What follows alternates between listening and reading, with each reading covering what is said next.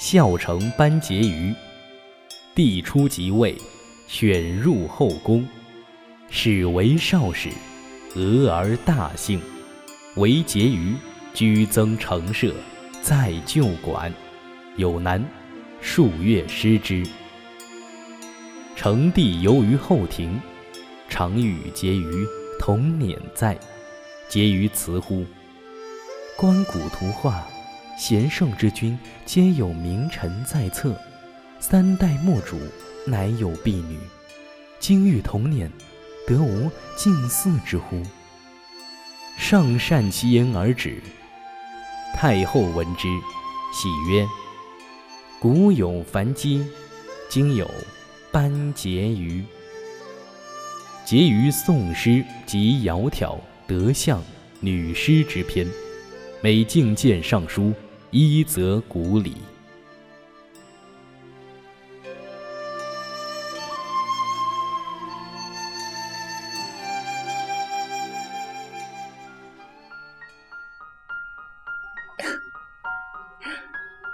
这样的结局总是不错的。初见陛下的时候，我总觉得自己是十分幸运的。那时年龄还小，在偌大的宫里也没什么朋友，忽然得了份关照，又出自天下最尊贵的人，自然是喜不自胜的。那些日子里，我看花看雨都是一样的喜悦。甚至每日都有兴致写两句诗文游戏。如今想来，那时的诗稚嫩的很，不过是言些情爱之事，然后文字上雕琢雕琢，仿些上古的好词，便喜滋滋的收笔给旁人看起来了。所幸皇帝不见怪，觉得我这年少的玩意儿还算可以。也常挂在嘴边夸我，那时候真好。不过如果再来一次，我宁可没那份幸运，得这泼天的尊荣去。这世上的好事儿，原本也就那些，幼时知识了如此之多，如今便要还回去。我也知道，皇帝对我几分好感。因为我那句“得无近似之乎”的言论，几乎立时弱了下去。想来男子多喜欢内敛容忍的姑娘，我那句话，既不动听，也沾沾自喜，倔强的紧。他表面上硬朗，心里怕是不喜欢我这样顶撞的行为。不过，似乎也不是没有好处，起码。我没像那些其他嫔妃一样，在他心里只留下美丽的残影。我一生都得自于那次的拒绝。我知道，但是我作为独立的我的一次挣扎。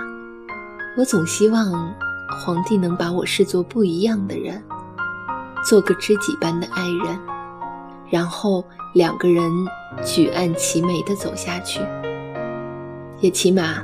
我最终给自己铺了条退路，让长信宫为我空出一隅王地。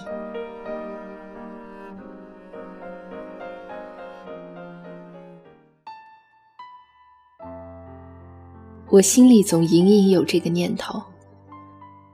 我念着皇帝有一天终于明白，我是个不同的，我能帮他分担压力，帮他与自己和解。帮他拥有一段真正的爱情，但是，但是，不止我一个人是爱他的。赵家的两个姑娘或许比我更喜欢他呢。听说他们为了皇帝服用些不堪入耳的东西，那般伤身子的事情，我是断断不会去做的。你说？我是不是并没有那么爱皇帝呢？我总还是觉得自己比他重要些。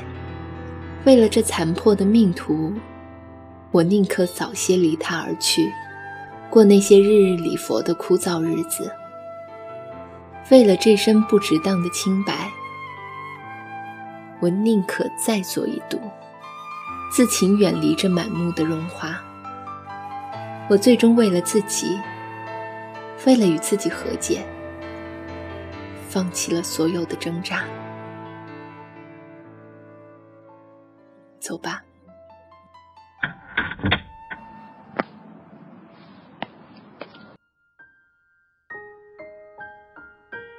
淡妆多态，更地地；平回免赖，便认得情心先许。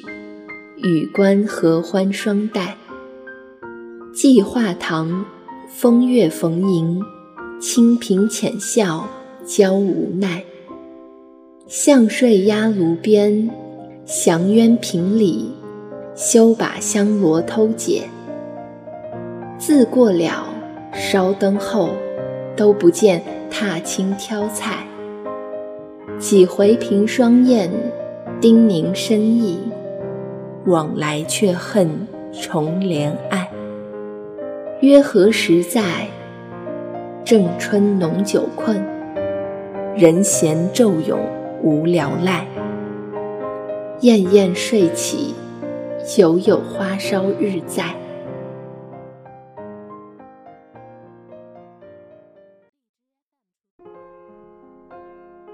后来我想起初见她的情形，每每夜不能寐。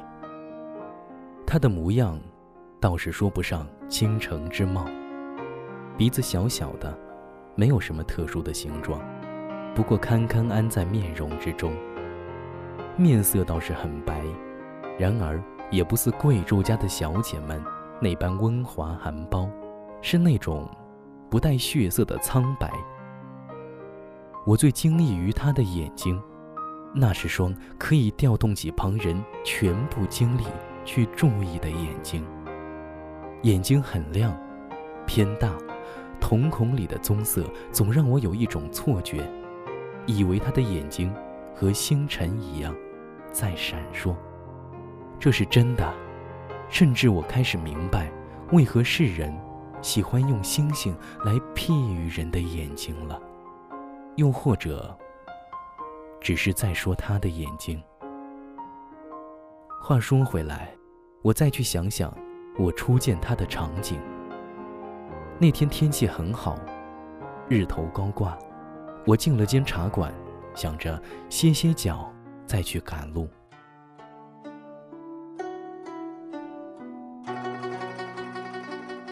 于是耳边的琴声渐渐响了起来。刚开始，不过是一两声愣愣的波动，到后来，愈加的明亮，但又夹杂着缠绵的哀思。大抵繁华落寞，便是这样了。我闻声渐起，连忙去寻找声音的来源。几番回顾之后，我终于看到，在一处偏僻的角落，他正抚着一把残破。却也素雅干净的古琴，我笑了，便站在那里，一直听着，也一直看着。周身的疲惫好似完全褪去，只剩我心里悠然而起的不可名状的情感。我几乎是恐慌的，那是我此前从未感受过的，和着激动和确信的情愫。彼时的我，只能看着他，然后做不出丝毫动作，然后口齿干结，身心无措。正当我独自沉湎于这种无法继续的忧伤和隐秘的喜悦时，琴声渐渐压低了。他抬头看我，微微呆滞了一下，便依着礼法。向我点头致意，你知道吗？奈何我只记得当时他点头之后的微微笑意，那双眼睛便倏尔绽放出迷人的光彩，惹得我只想靠近一点，只是为了陷入其中，交付我的眼睛。那日的中午是很长的，后来茶馆里的客人都走得七七八八了，我依旧坐着，他也不弹了，准备收了琴，便到后院去。我记得他抬头看我时，我自己都觉得我是一副谄媚的姿态，然后开口询问一位未出阁的姑娘，可否让在下试弹一曲，全当。好啊。声音很低，似乎是一道极其微弱的光影，从繁茂的树影间洒落，给人一种失去侵略性的狡黠的渴望。于是我战战兢兢而自觉奇妙地踱步到古琴前，把手抚上去，然后不及思量，便一首《凤求凰》俗不可耐地奏了出去。那是我一生中最开心的日子。我以这样简单的形式赢得了一个姑娘对我直至终身的喜爱，又或许。是终身倾覆的跟随，哪怕此刻想来，都觉得自惭形秽。我知道，自己不可能做过多的停留，我将要离开这里，奔着所谓的前程，追逐世人让我追逐的东西。哈哈，可是我又何必多做解释呢？第二天的我，头也不回地离开时。我便是彻彻底底的负了他，而且还总靠着单薄的词句，准备为自己做些救赎。公子，我总是会等着你的。嗯，可我怕是回不来了。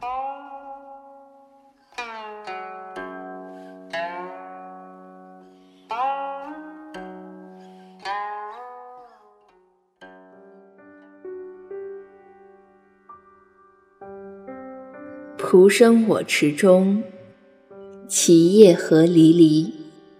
傍能行仗义，莫若妾自知。众口铄黄金，使君生别离。念君去我时，独愁长苦悲。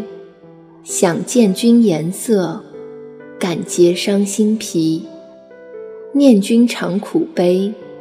夜夜不能寐，莫以豪贤故，弃捐素所爱；莫以鱼肉贱，弃捐葱与蟹；莫以马喜贱，弃捐煎鱼蒯。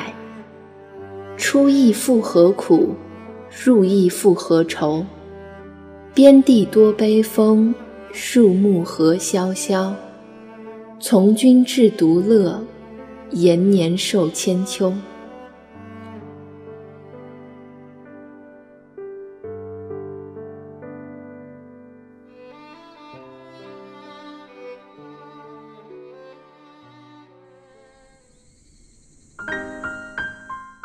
天荒地老，最好忘记。在这乱世中，女子不过是一片再微小不过的浮萍罢了。还记得我小时，曾有一位相士来到家中，为我们兄妹几人看相。至于那人长得什么模样，贵姓什么，在家中待了几个时辰，我怕是怎么也记不得了。唯一记得，只有那人当时看到了我，略有些惊讶地指着我对母亲说：“这个女孩将来贵不可言。”当时的我，并不能理解这句话是什么意思，只知道这是句好话，因为家里人听到之后都十分高兴，夸我比几个姐姐都要懂事。等我再大了些时候，突然喜欢上书卷，把家中的藏书基本都翻了个遍。一次偷偷跑去用兄长们的笔砚，结果刚好被撞上了。兄长开玩笑问我为什么不去做些女工，即便懂了笔墨，我一个女孩家又不能去入朝为官。古时候贤德的女子都要学习前人成败的经验，以此来警示自己的。不读书又用什么来借鉴呢？我的回答是那样的满腹自信。那一刻的我，仿佛不再是一个年幼无知的黄口小孩，而是已经变成了某位秀外慧中的名门闺秀。儿时的话语，终究是太过浅薄。即便我长大后的确饱受邻里夸赞，也的确嫁得了一位得意郎君，又有何用呢？当邺城的大门被曹军攻破时，再多的贤哲经验，也没法让我的夫君立刻回到我的身边来保护我，也没有办法让我在这乱世之中留得一片清静。就这样。我改嫁入了曹家，开始了我的第二段婚姻。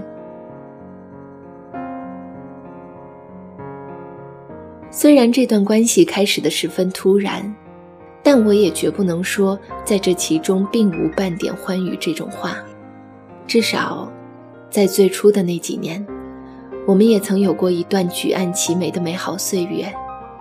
夫君对我极为宠爱。我尽心尽力地孝敬婆婆，对于其他的侍妾也友善待之，自然获得了诸如贤妻之类的众多称赞。那段日子可谓是顺风顺水，以至于当我听说了我前任丈夫的死讯的时候，心中竟没有几分伤感与不舍。况且这次婚姻还给我带来一双健康聪明的儿女。或许那几年不过是一场错误，我在心中暗暗认为自己第一次所托并非良人。况且这次婚姻还给我带来了一双健康聪明的儿女，我又有什么不能满足的呢？但这样的岁月，终究是逝去了。夫君身边的女子越来越多。她们比我更年轻漂亮，比我更能理解夫君。而此时的我，早已与夫君分居两地。夫君来见我的次数越来越少，对我的态度越来越冷淡。我心中百般哀怨，每日只能借些诗词解闷儿，难免会有些埋怨之言。不知怎的，这些话语流传到夫君的耳中。当我看到那杯毒酒摆在我面前时，我完全不敢相信自己的眼睛。十多年的相伴时光，一双儿女的牵绊，都不能阻止夫君执意要让我消失的意愿。当到了这最终的一步时，我的心中已没了半点苦楚，只剩下冰凉一片。唯一不舍的，大概只有一双儿女罢了。可怜他们小小年龄就要失去母亲，只愿得他们能平安长大，有着安稳的一生。这第二次，终究也还是付错了。但动荡之下，谁又能依附着谁呢？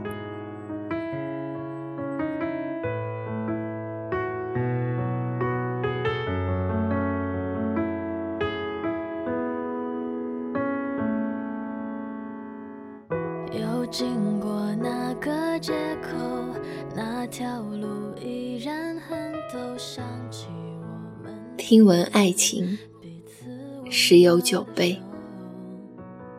即使读过再多的故事，见过再多红颜易逝、江山流变的故事，我们也依旧无法完整而明确的对爱情给出专门的注释。或许只有每个你的亲身经历，才是最好的答案。今天的节目就到这里了，感谢您的用心聆听。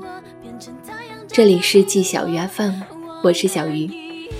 如果你喜欢我的节目呢，也欢迎关注我的新浪微博“小鸭小汤圆”和我取得联系。年轻人，不要老熬夜。下周五。有新的故事在等你，有新的心情等待着与你偶遇，我们继续与时光相约。